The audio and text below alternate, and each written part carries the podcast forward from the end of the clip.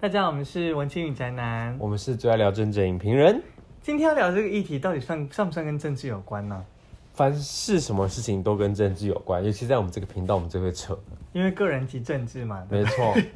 反正今天要聊的是诺贝尔奖，最近不是很夯吗？好像没有什么人关心。大家比较关心，我不知道大家有没有关心什么，可能是比较关心二十五万跟三万这件事情吧。不是，是关心诺贝尔奶冻卷。哦， 诺贝尔奶冻卷。对，说到这个，你比较喜欢诺贝尔奶冻卷还是易顺轩的奶冻卷？嗯，就看谁来找我们叶配哦，这一集诺贝尔有赞助吗？也没有啊，也没有、啊。我个人是比较喜欢吃易顺轩的啊，但但应该没有人 care。 对呀、不然我们要讲艺术学校聊什么我 啊不？知道，这可能也这很政治，这 对应该是个人的选择。我不敢碰、这个，我怕宜兰相亲会生气。好了，反正我们要聊的是诺贝尔奖这件事情啦。那就是在前几天呢，就是公布了很多个奖项嘛，就是包括医学奖啊、化学奖。化学奖是有两个女性组合做女性组合，听起来好像演唱组合。，对， 这什么？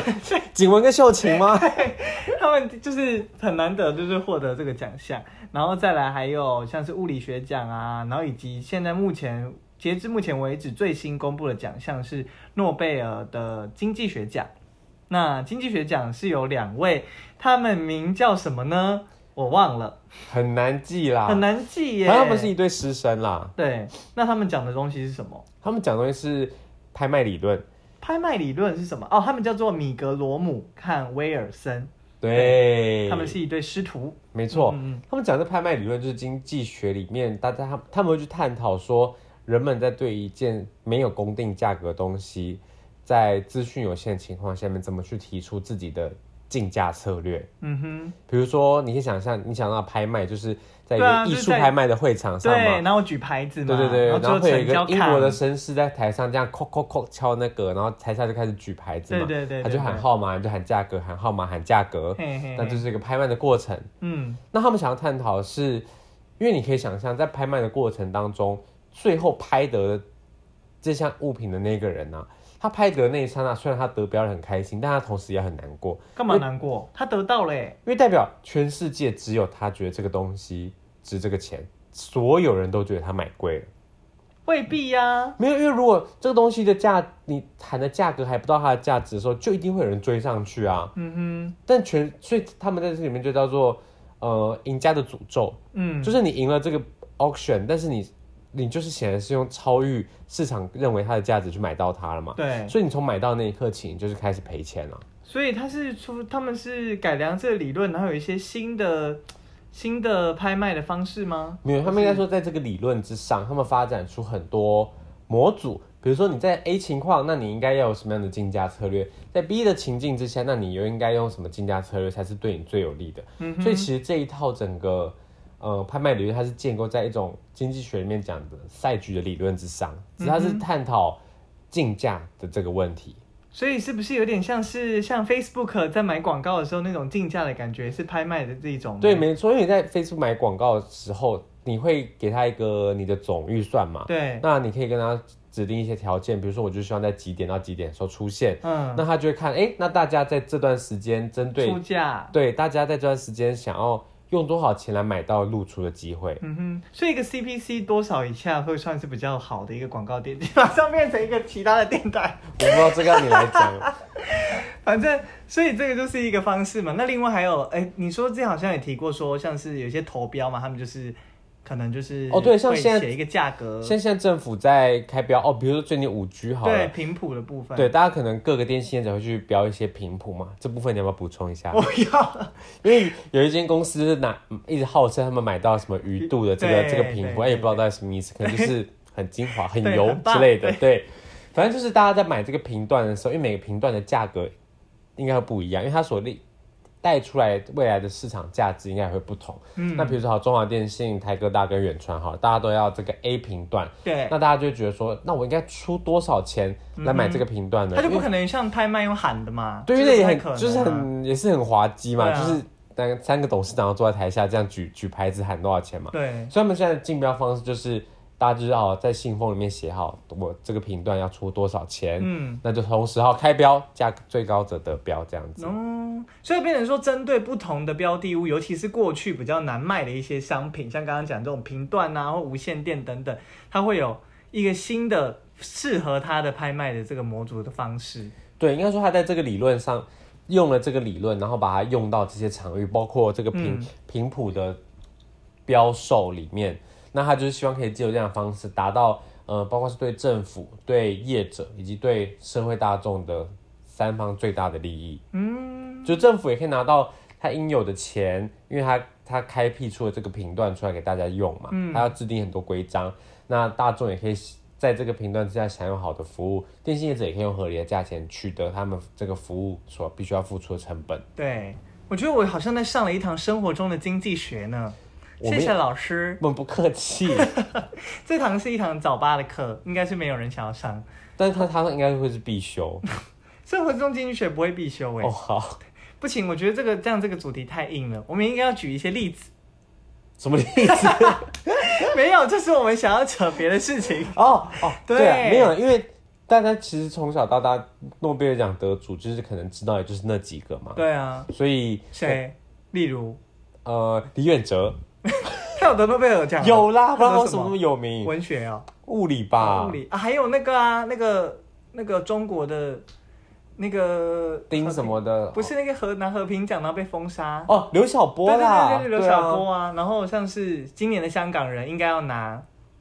应拿奖而未拿 奖，对啊，结果是又颁给谁？世世界界粮粮食食计署划署，对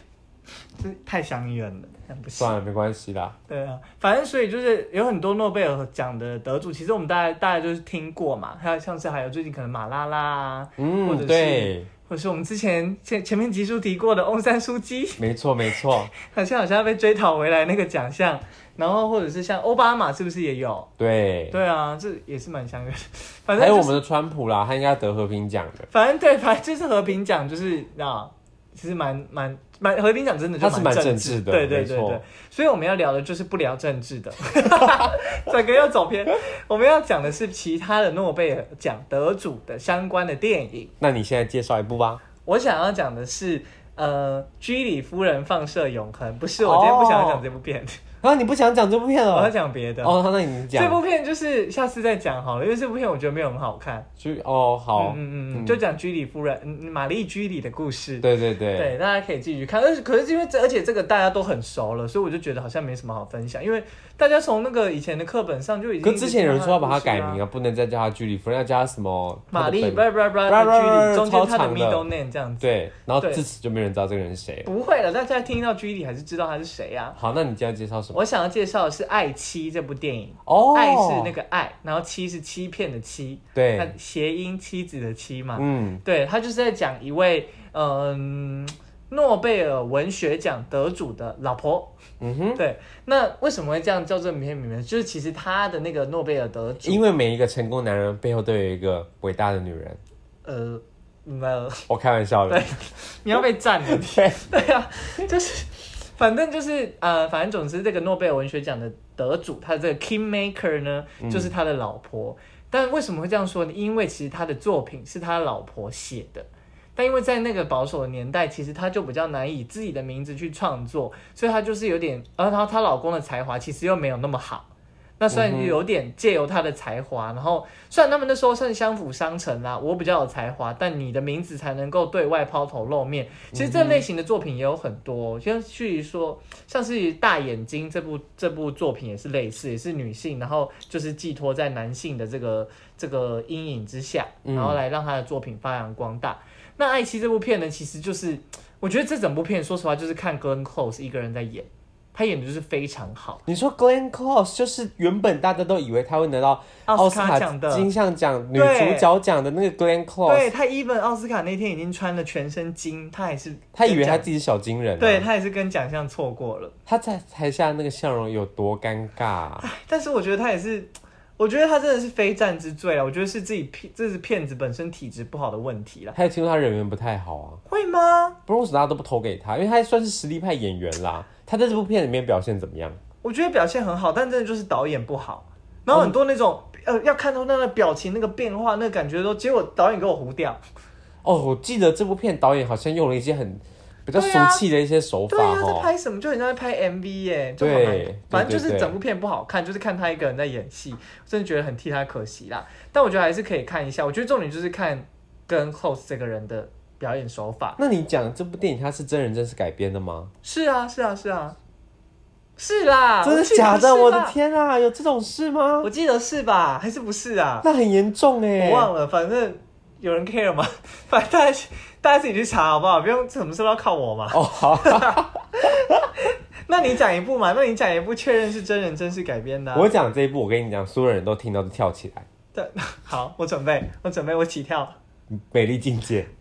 哎、没有跳起 来 对，跳起来。这部片那么好看，这部片我跟你讲，它当初是勇二零零二年吧，对勇夺奥斯卡四个大奖哦哪。我四个讲大真的是奖大奖，不要再给我把什么摄影啊这种都算进来哦。摄影也是大奖啊！天哪， Best Picture 不说，最佳影片、嗯，最佳导演、最佳女主角、最佳改编剧本，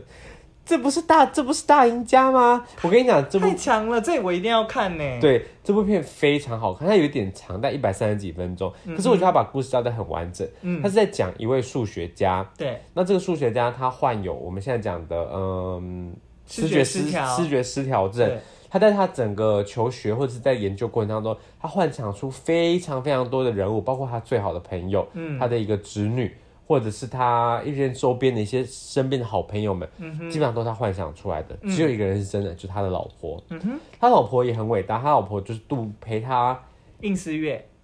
可以 可以这样嗯说，就是陪他度过了他在患病这段期间的种种，就外人看起来会觉得他非常匪夷所思的一些症状，包括可能对空气讲话，对，或者他讲的故事会有点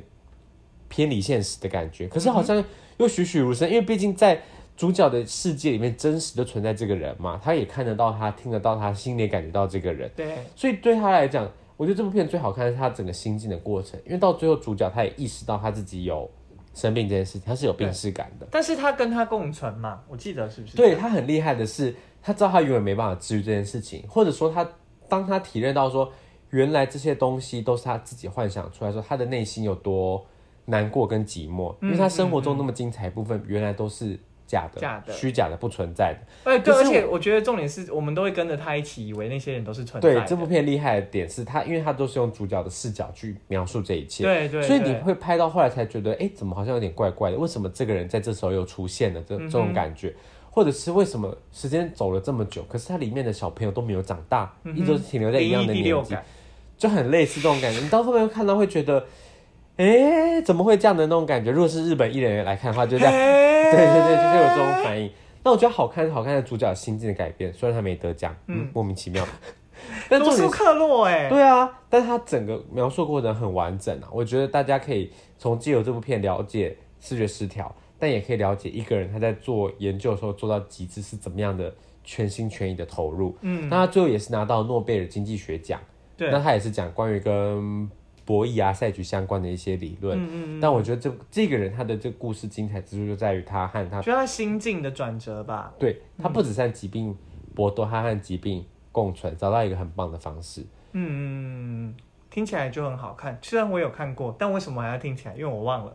但我他只记得他从那个他房间里面把那个书桌这样整个推出去。它里面有很多画面其实都蛮经典的，比比如说他跟他朋友的一些两个人在交谈的一些构图，或者是像你刚才讲那个他把书丢出去的那些画面，其实如果你们大家把画面那个剧照找出来看的话，应该都会知道啊，原来就这对，就是有这而且都部会这样片。相对应说，哎、那时候有他有那个朋友在，跟实际上没有那个朋友在的那个对差异的那个感觉。而且我必须说，我觉得现在讲起来这部片听起来会有点俗气的感觉。嗯但你想想，在二零零二年，其实那时候这样的电影手法还没有很多啊，没有那么多，就是啊，到最后发现是一场空的这种这种故事编排出现，但为什么会有一个哇的声音？就是会，因为如果你现在又在看到啊，其故事的结局 ending 是做了一场梦，或是故事的结嗯局是主角生病了，你就会觉得啊，what the fuck，又来还来这招啊的这种感觉。嗯不会，我觉得还是很棒，还是值得回味。对，就是它里面更难能可贵，它是基于真人真事，就觉得哇，就是原来这个人的故事这么的精彩。对对对对对，所以大家最近如果在看诺贝尔奖的新闻的时候，也不妨把他们背后的故事找出来。其实像这次的文学奖得主也是一个女性嘛，对她是一对个美对国的诗人，那她的作品又翻译成中文，大家可以去翻一翻，或者是在呃呃，就是讲那个另外两位女性得主的那个奖化学项，奖对化学奖，他们的故事其实也很精彩，他们他们讲那个基因基剪因刀，剪辑的这个新的发现，那他们的故事很精彩，精彩在于他们可以拿最佳奥斯卡最佳剪接吗？不是他们这个技术的应用的方式太多，然后其实当中有非常多的争议。也许我们之后可以开机来聊这个，你说聊帮你们聊基因吗？来啊我没有聊基因办剪法辑哎、的故事。哦，对，另外还有就是补充一下，因为一开始是讲经济学奖，我们就用经济学奖来收尾。好，就是啊，你知道吗？ 我刚刚是菜头了，开头这手这差点要比起来哎、不是，就是你知道经济学奖里面有六成的得主都是美国人呢、欸啊，很夸张哎他。们经济就好然后剩下啊。三四成几乎都是欧洲人哎、等于就都没有其他国家的人在得经济学奖哎、而且到目前为止，经济学奖只有出过两两位女性，你不觉得很奇怪 吗？我觉得，祝大家多加油 啊！跟谁勉励啊？跟我们自己啊，台湾人加油啊！对我们好像就只能拿拿一些理科的奖。我们已经很久没有拿奖了。嗯，可能跟社会环境的关系也有关系吧。我我比较偏社会人文类的，好像就必须在一个更大的一个 scale 里面才能探讨一些事情吧。不会啊，因为今其实诺贝尔奖它是长，它是肯定你很长期的贡献，所对以你看，包括我们讲拍卖理论，它其实都是一九八零九零年的理论对啊，发对生，啊，其我都实都是想说，很哎、久以前有些东的。西不是很早以前就有人在提了，为什么现在才颁奖？对，以所以如果我们要期待亚洲或者是女性有更多在这方面获奖的话，也许一二十年之后吧，因为在他们这几年的整个就业环境或求学环境比较平等的改善之后，也许一二十年之后会在诺贝尔奖上面开花结果。 OK OK，好，那今天就聊到这边，大家就去看看这些跟诺贝尔奖相关的作品吧，嗯，晚安，拜拜，或是去吃诺贝尔奶冻卷。拜拜，拜拜。